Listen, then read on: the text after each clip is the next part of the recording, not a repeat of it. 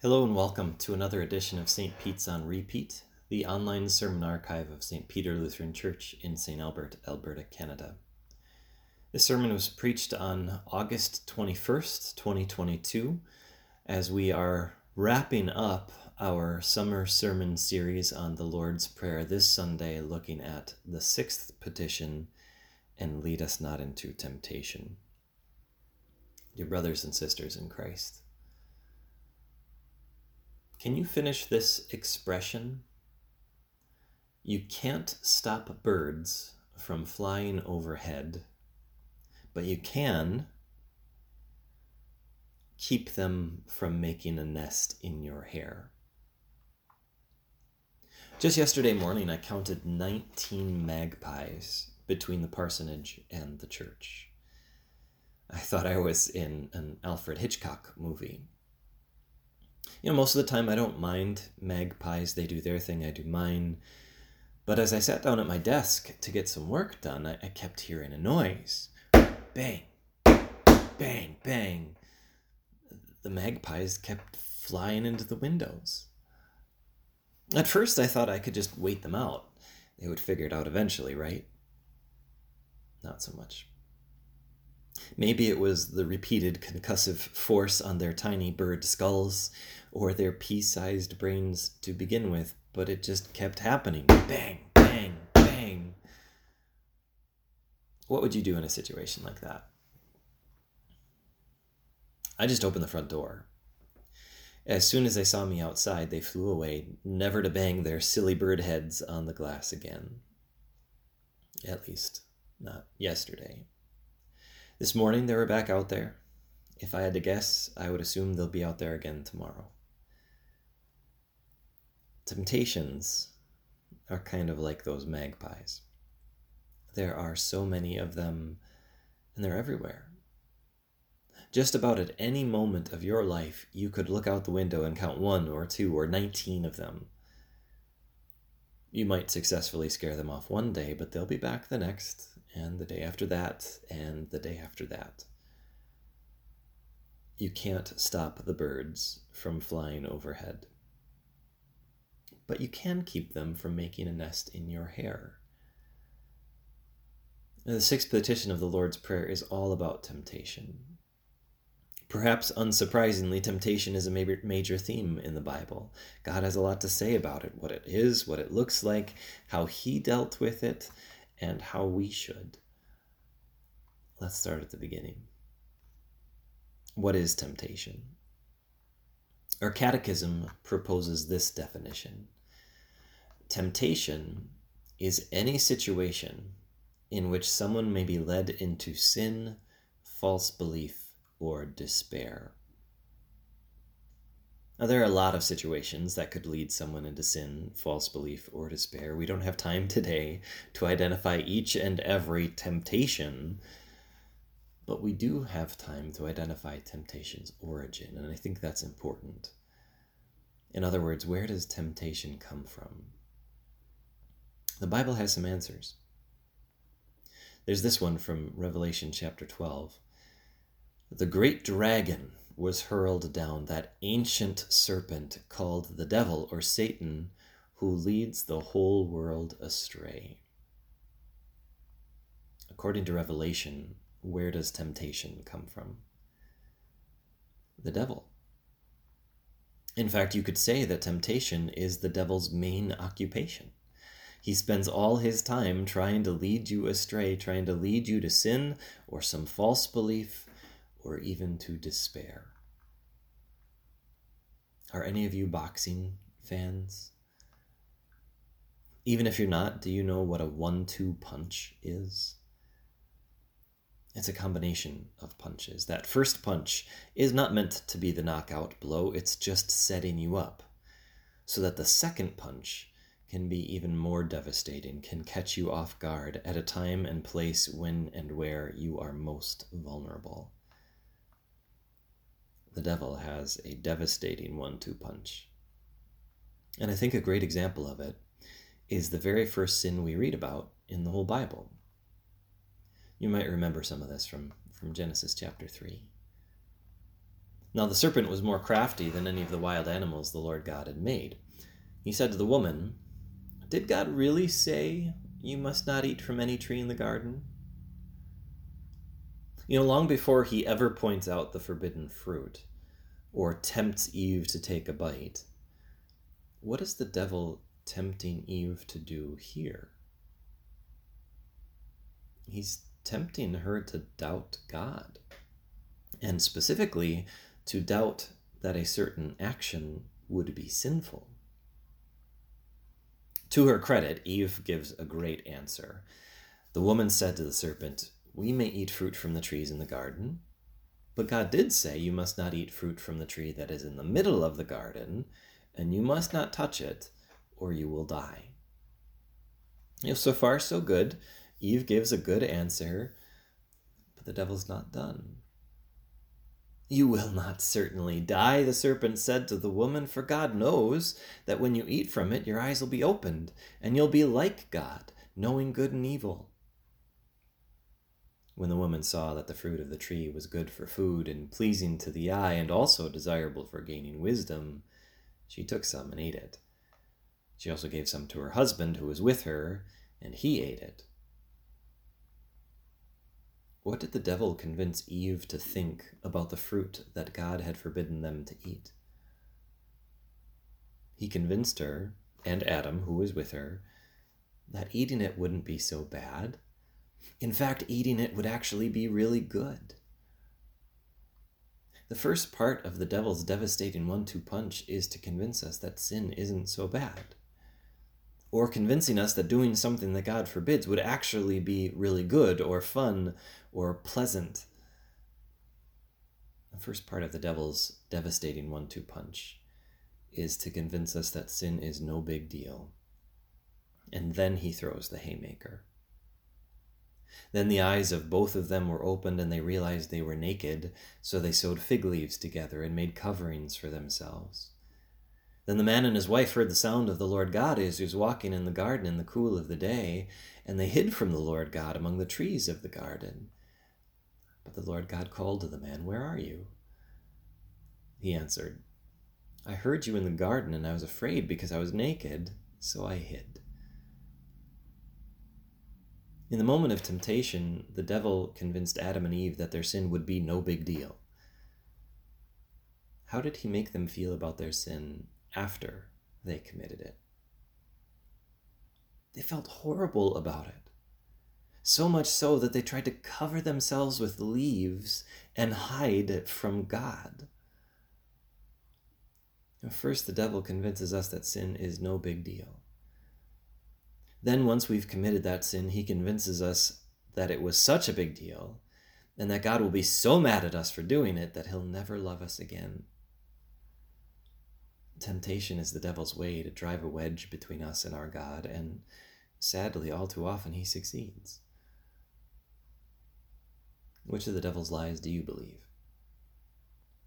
Which sinful desires drag you away and entice you to sin?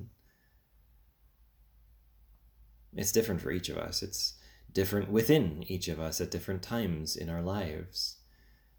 When we're quite young, between the crib and college, let's say, what's a common temptation? I'd suggest disobedience and disrespect to people in positions of authority.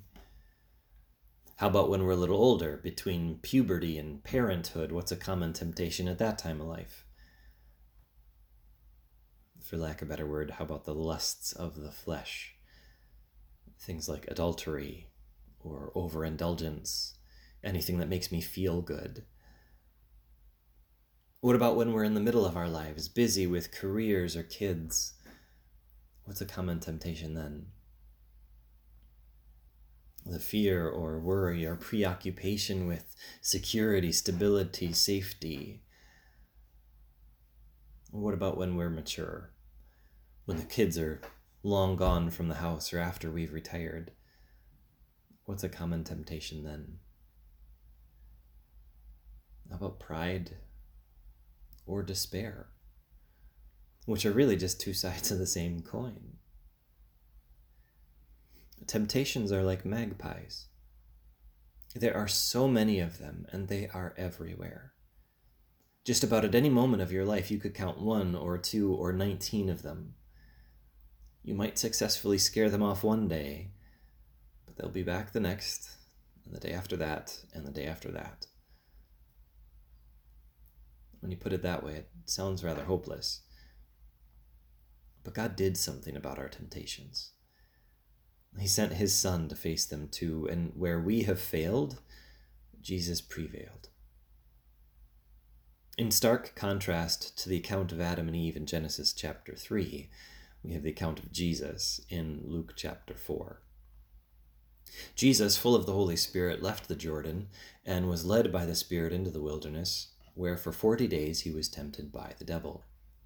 He ate nothing during those days, and at the end of them he was hungry. The devil said to him, If you are the Son of God, tell this stone to become bread. Jesus answered, It is written, Man shall not live on bread alone. The devil led him up to a high place and showed him in an instant all the kingdoms of the world. And he said to him, I will give you all their authority and splendor. It's been given to me, and I can give it to anyone I want to. If you worship me, it will all be yours. Jesus answered, it is written, Worship the Lord your God and serve him only. The devil led him to Jerusalem and had him stand on the highest point of the temple. If you are the Son of God, he said, throw yourself down from here. For it is written, He will command His angels concerning you to guard you carefully. They will lift you up in their hands so that you will not strike your foot against a stone. Jesus answered him, It is said, do not put the Lord your God to the test. When the devil had finished all his tempting, he left him until an opportune time. The devil came to Jesus at a vulnerable moment in his life and kept throwing temptation after temptation at him. But how did Jesus respond? Flawlessly. He never once gave in. He remained sinless and perfect, and not just here or for this moment, but again and again and again.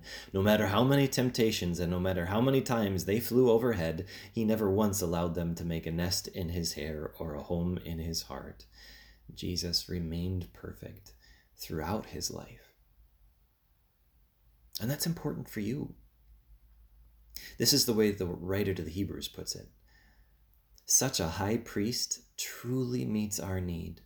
One who is holy, blameless, pure, set apart from sinners, exalted above the heavens. Unlike the other high priests, he does not need to offer sacrifices day after day, first for his own sins and then for the sins of the people. He sacrificed for their sins once for all when he offered himself. What did Jesus' blamelessness enable him to do for you? Enabled him to offer himself as the sacrifice for our sins. When Jesus died on a cross, it wasn't for any crime he had committed, but for every sin you have. He suffered the punishment that you deserve for every temptation you give in to, and then he gave you the credit for his perfect life so that now when God looks at you, he doesn't see a sinner, he sees the sinlessness of his Son credited to you. God did something about temptation. He sent his son to face it and to be victorious over it. He sent Jesus to resist it and to save you from it. Of course, that doesn't mean you will never face temptation in this life. Temptations are like magpies, right? They're everywhere all the time. Even when we scare one away, they come back in full force the next day. But your situation is not hopeless. You may not be able to stop the birds from flying overhead, but you can keep them from making a nest in your hair. Not only has God given you salvation through his Son's perfection, but he even gives you promises to help strengthen and protect you from the temptations you will continue to face day after day. This is the promise he makes through the Apostle Paul. No temptation has overtaken you except what is common to mankind. And God is faithful. He will not let you be tempted beyond what you can bear. But when you are tempted, He will also provide a way out so that you can endure it. What promises does God give you about when temptation confronts you? First, that you're not alone. Chances are that there is at least one other person in this room who faces the exact same temptation that you do. Second, he will not let you be tempted beyond what you can bear. In other words, God will never put you in a situation where sin is your only option. And the second promise ties in well with the third God will always give you a way out. Think back on the temptation of Jesus. What was his way out of every one of the devil's temptations? It was the Word of God. The Bible cuts through every one of the devil's lies and empty promises. You have that same word, and it is your greatest weapon against temptation. Is the devil trying to sow the seed of doubt in your heart?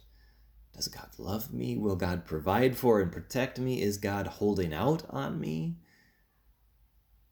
The answer to each of those doubts is in the Bible.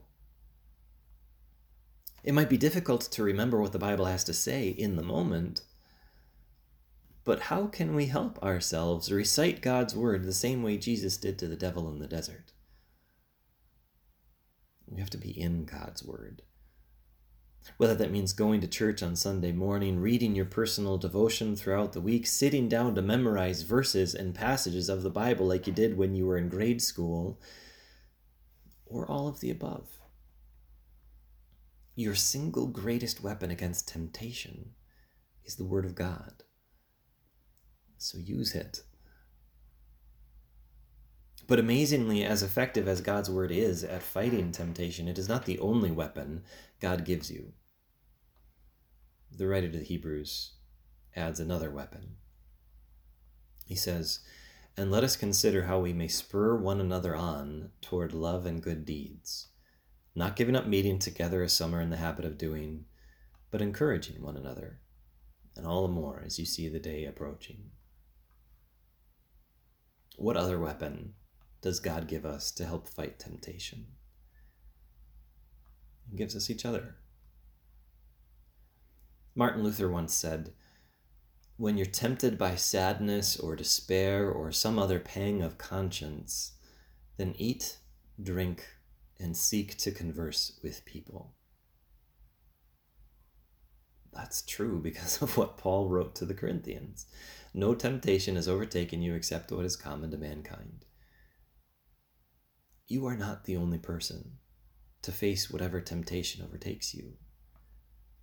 There are some in this room who have already faced it and overcome it, and others still who are still struggling with it you can work together to spur one another on and to encourage one another. God gives us His Word as the greatest weapon against temptation, but He gives us each other too. God builds in escape hatches to every temptation and will never put you in a situation where sin is your only option. Of course, we won't win every battle or fend off every magpie from making a nest in our hair, but the key to victory does not lie in our strength or skill in wielding the weapons God gives us. The ultimate victory is ours through Jesus, who faced the same temptations we do but overcame them, who lived a sinless life and sacrificed himself on a cross for you, whose innocent blood cleanses you of all your sin and gives you the sure and certain hope of heaven. That's what Jesus wants us to remember when he teaches us to pray. Lead us not into temptation. Amen.